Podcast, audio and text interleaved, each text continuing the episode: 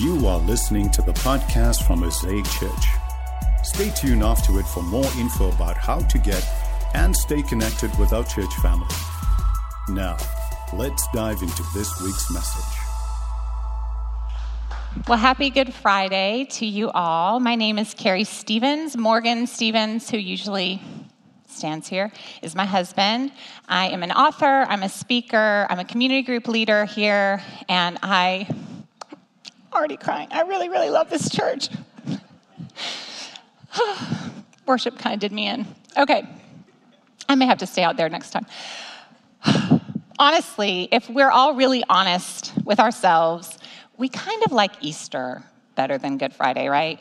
I mean, every year I'm sort of tempted to avert my gaze from the images of Good Friday and just fast forward through the weekend to get to Easter Sunday. Because Easter Sunday is so happy.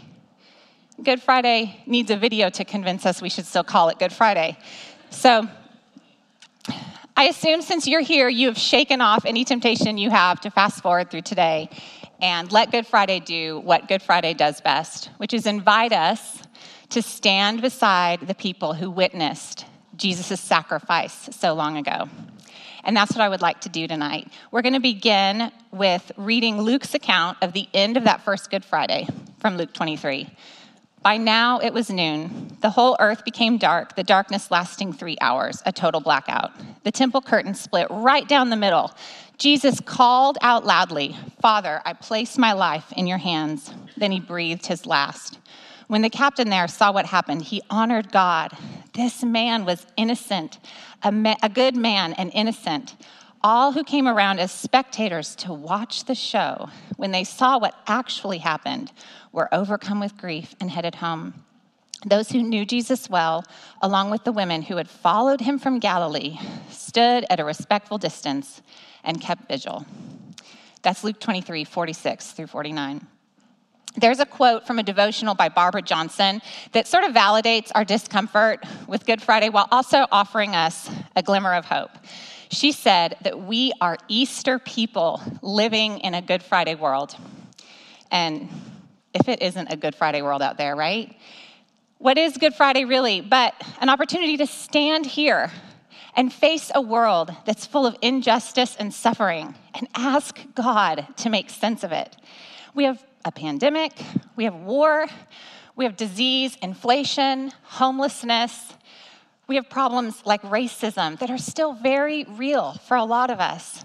And we have the comment section on any article you ever look at online to prove to us that it is a Good Friday world.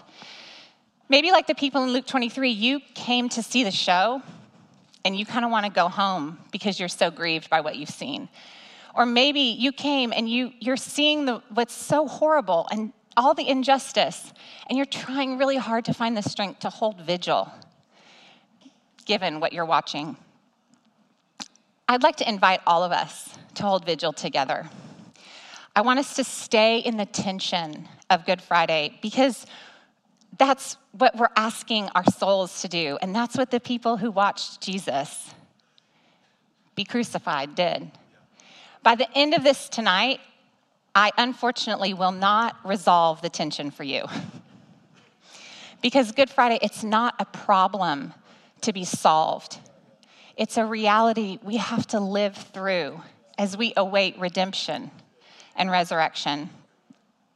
So I want to begin by asking this question How can we keep Easter hope alive while we hold vigil in our Good Friday world? To answer that question, I would like for us to do a sort of middle school science lab experiment. Okay? We just went away you didn't expect, right? You guys remember middle school lab experiments? You know, when like a wise, brave teacher hands out sharp implements, fire, and caustic chemicals to unpredictable and irrational 13 year olds. Well, we're gonna do that tonight. Sounds like a good time in church, right? Personally, I recall one middle school lab experiment in particular from my days of yore at El Rancho Middle School in Anaheim Hills, California. We were the coyotes. Okay. We, in my class, we're going to dissect an earthworm. I had no curiosity at the time as a child about what was inside an earthworm. I did not care. So I knew I had to find trustworthy lab partners to do this experiment with me. And by trustworthy, I mean people who were willing to do all the work for me. I found Robin and Gabriel. Robin and Gabriel had spent every recess during elementary school building habitats for roly polies. They were my dream lab partners. Gabriel cut open the earthworm, and Robin notated and removed the necessary parts. I wrote our names very neatly at the top of our lab sheet. And because it was the 1980s, I said things like, gag me with a spoon when it was scientifically necessary. Looking back, I'm still kind of amazed that there were parts inside that worm, like that tiny little thing, and I still, etched in my memory, is the sight of that worm sliced and spread open and pinned down. It's to get graphic. I still remember it. I hope that we can all agree that God's creation is majestic and beautiful on the outside, but weird and icky in a fascinating way on the inside. And I hope that that thought gets you really excited for what we're about to do because I'd like to do a dissection experiment tonight. And the icky but fascinating in a real way kind of stuff is about to get very real for us. Because tonight I want to open up the body of Jesus and look at what's in God. And I want to slice open humanity and take a look at what's inside us and then that, those two steps in our experiment are going to lead us to another sort of mystery body. And we're going to open that up and see what's inside it too. And hopefully it will grow us spiritually speaking. So let's start with Jesus on the inside. What's inside Jesus? Frankly, when we look into Jesus, what we find is weird and appalling. Sorry, Jesus. According to these words from John 17, when we look inside him, we kind of find a crowd just before he was arrested, Jesus had a chat with his heavenly Father, and he said these words I pray not only for these, but also for those who believe in me through their word. May they all be one, as you, Father, are in me, and I am in you. May they also be in us, so the world may believe you sent me. I have given them the glory you have given me, so that they may be one as we are one. I am in them, and you are in me so that they may be made completely one, that the world may know you have sent me and have loved them as you've loved me. So Jesus says here, when you open him up, you find God the Father in there. And actually, he's also in God the Father. And we know from Trinitarian theology that also God the Spirit is in Jesus, God the Son, and in God the Father. And there's a lot of stuff in there. And then in verse 21, Jesus invites us, asks the Father to invite us into them. Okay? spiritually speaking, followers of Jesus are in God. We're in Him. I've seen the episode of the Magic School Bus where they go in Ralphie. I don't actually like the idea of being in someone. Christianity is a little weird. When I consider being inside Jesus' body with all the Christians who exist and have ever existed, it just seems really crowded. Yeah? Okay. I hope it does. Um, and also horrifying, given the way some Christians treat each other. My liver would never treat my heart the way some Christians have treated me in my life but we're in there together. All of us in Jesus together is icky in a fascinating way. It's like really good reality TV, right? So here we are. We've opened up Jesus and we found ourselves in him. Certainly, the privilege of sharing real estate in Jesus comes with some ramifications. If we turn Jesus' prayer for us into a hypothesis about what it means for us to all be one as he and the Father and the Spirit are all one, we could say this as Easter people living in a Good Friday world, we have access to the power and resources necessary to walk in love and unity with Christ and with one another. And if our lives just prove this, we've succeeded. We are inside the God of love. Can you even think about that? Like we're in Him. We have internal access. Part of the reason the world is so full of Good Friday ness is because humanity makes it that way, because we don't access the power and resources we could if we wanted to. How can we find that power? How do we get those resources to be one with our brothers and sisters in Christ? In the same way the persons of the Trinity are one. How can we do that? To answer that, we're going to move to step two in our experiment, and we're going to cut into humanity by looking inside the first body God ever made. When we read the biblical account in Genesis 2 of the creation of the world, we find this grand tale of a good God who makes lots of good stuff, right? He makes light and water and land and sky, and it's all awesome.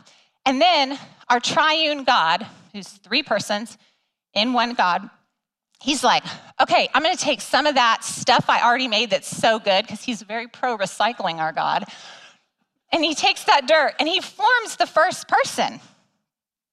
And then God, he looks at this person he's made in his image and he's like, ew, God, who would want to be alone? Not us. Fix it, Jesus. That was the first fix it, Jesus. Anyways, nobody gets my joke. I like that one. I'd explain it to Morgan. I should have known it wouldn't work. Okay. So God puts the first person to sleep, right?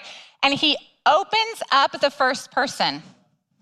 And he takes part of the first person out, an icky but fascinating part of him out. And he makes what he calls a new, he makes who he calls a strong helper, a rescuer, right? Can you imagine what it was like for Adam to wake up and it's like, voila, instant community. You've only ever known what it's like to be an only, and now you're not. And realizing, like, I'm in her, and she's in me, and we're like one, but separate. And all, probably blew his mind. The lessons from Genesis 2 are multitudinous. But let's just highlight a few for the sake of time tonight. Inside the first human, we find our need for community and, and connection is inherent to our very existence. Secondly, our relationship with our loving God was not enough to fulfill Adam's relational need, even in a perfect sinless garden. And God alone will never meet our needs in this broken world. We need other people. Third, community is costly and painful to create. Fourth, we should never ignore what is not good in us because often what is not good is where God begins his redemptive, salvific work in our lives. Okay, so if we are in God and we have this deep need for connection and community within ourselves, why isn't unity easier to create? That's the question that arises, right? Why isn't this easier? It seems like God kind of made it this way on purpose.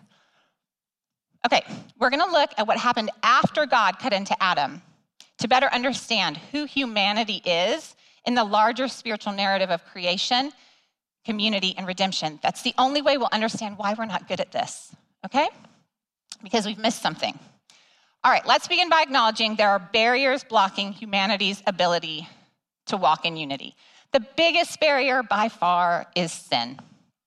As Christians, we believe God is all knowing what that means for us in this particular context is that when God opened up Adam's body to create the first human community, he already knew how things were going to go.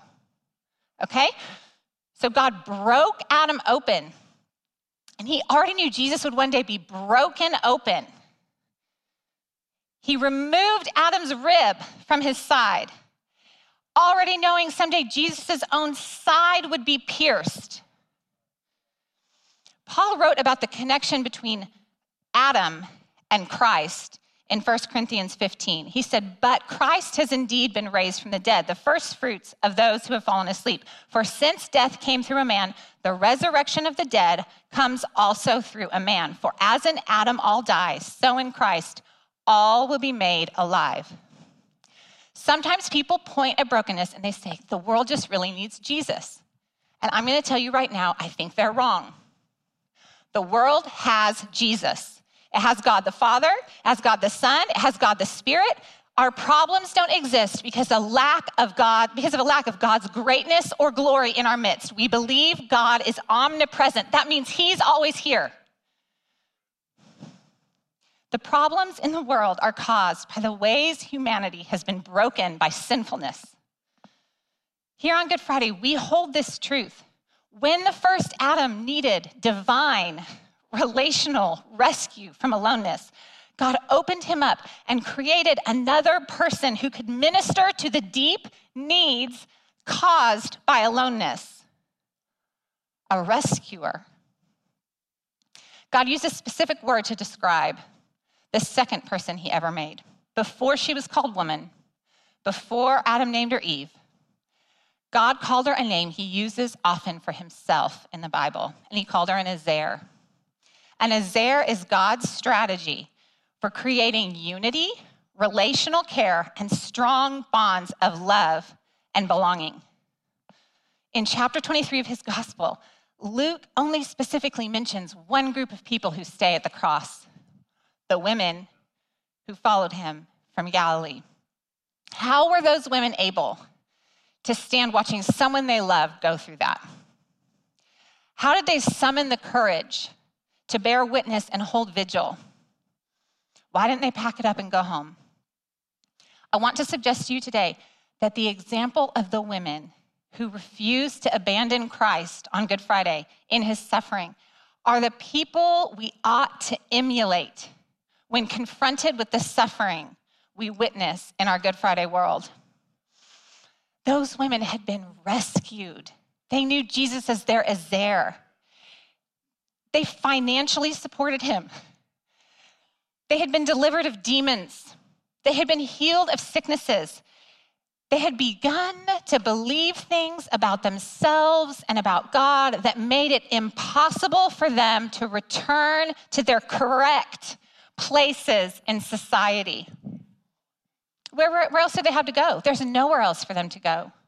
Jesus had changed them so much they didn't fit anywhere but at the cross.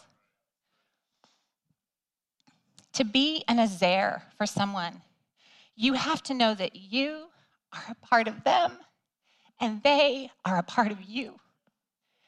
Their struggle is your struggle. Their fight is your fight. Their pain is your pain. Their victory is your victory, and vice versa. There's no unity without Ezers. And there's no one to care for the body of Christ without Ezers. When the body of Christ is opened up, it's natural to want to run away. I doubt there's anyone in this room who hasn't, in the last few years, wanted to shoot deuces and head home. Some of us left the church because we couldn't stand to watch the body of Christ be beaten and bloodied. Some of us left because it seemed like the church was de- de- sorry, I can't get the word out, self-destructing.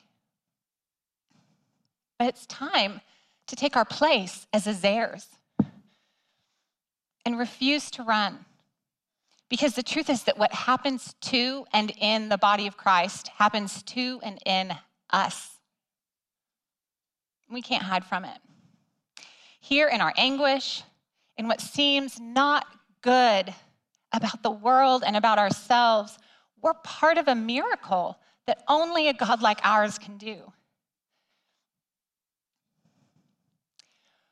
Here's the thing when humanity needed divine rescue from sin, God opened the last Adam up and he created a community that could minister to the deep needs caused by sin. The final mysterious body we're going to cut into and look inside today is the gathered people of God, the church. Let's look inside that mystery. It's an unfortunate truth that people often show up at their churches as consumers or spectators. They want to see how Christ's body can either entertain them or serve them. When we regard the church as a machine capable of manifesting the best versions of ourselves, we have forgotten that the church is a who, not a what. If Christ is the last Adam, as 1 Corinthians 15 says, then we can consider that the church is the last Eve, the final Ezer. After all, God reached into Jesus' broken body and he pulled out his blood and he made us. The Bible even refers to the, to the church by a different name besides body of Christ, calls us the bride. Just as bride and groom become one, spiritually speaking, Jesus and his church share a body on this earth. We who are in God, who have been rescued from our aloneness and set free and forgiven of our sins, we are the parts of that body. And our strong, never ending, Ezer fueled love for God and for one another is the lifeblood of the church. So, to revisit our question, how can we keep Easter hope alive while we hold vigil in our Good Friday world? Three ways. First, through worship. Worship on Good Friday looks like us looking up at Jesus and realizing he's actually looking down at us and saying, hey, love God most of all and love other people more than yourself. That's what I'm doing here. Second, through community. The people we interact with every day are people made in the image of God. You may not like them, but He does. They may only ever experience His love by how you treat them. What if you're the only person who ever loves them? You think God cares about that? Thirdly, through mission. God is calling us to prioritize and value community as Ezers. People committed to living in a way that proves God sent, the Father God sent his Son to birth people by the Spirit of God so that we can live forever in him. Can you see how Good Fridayness is not a problem to be solved, but really it's a sign pointing us. It points us to an opportunity to join Jesus in showing God's great love for the world, in fulfilling his prayer in John 17, being one, so the world might know that God loves them. I'd like to do something a little awkward at the end tonight. Can everybody stand up if you're able?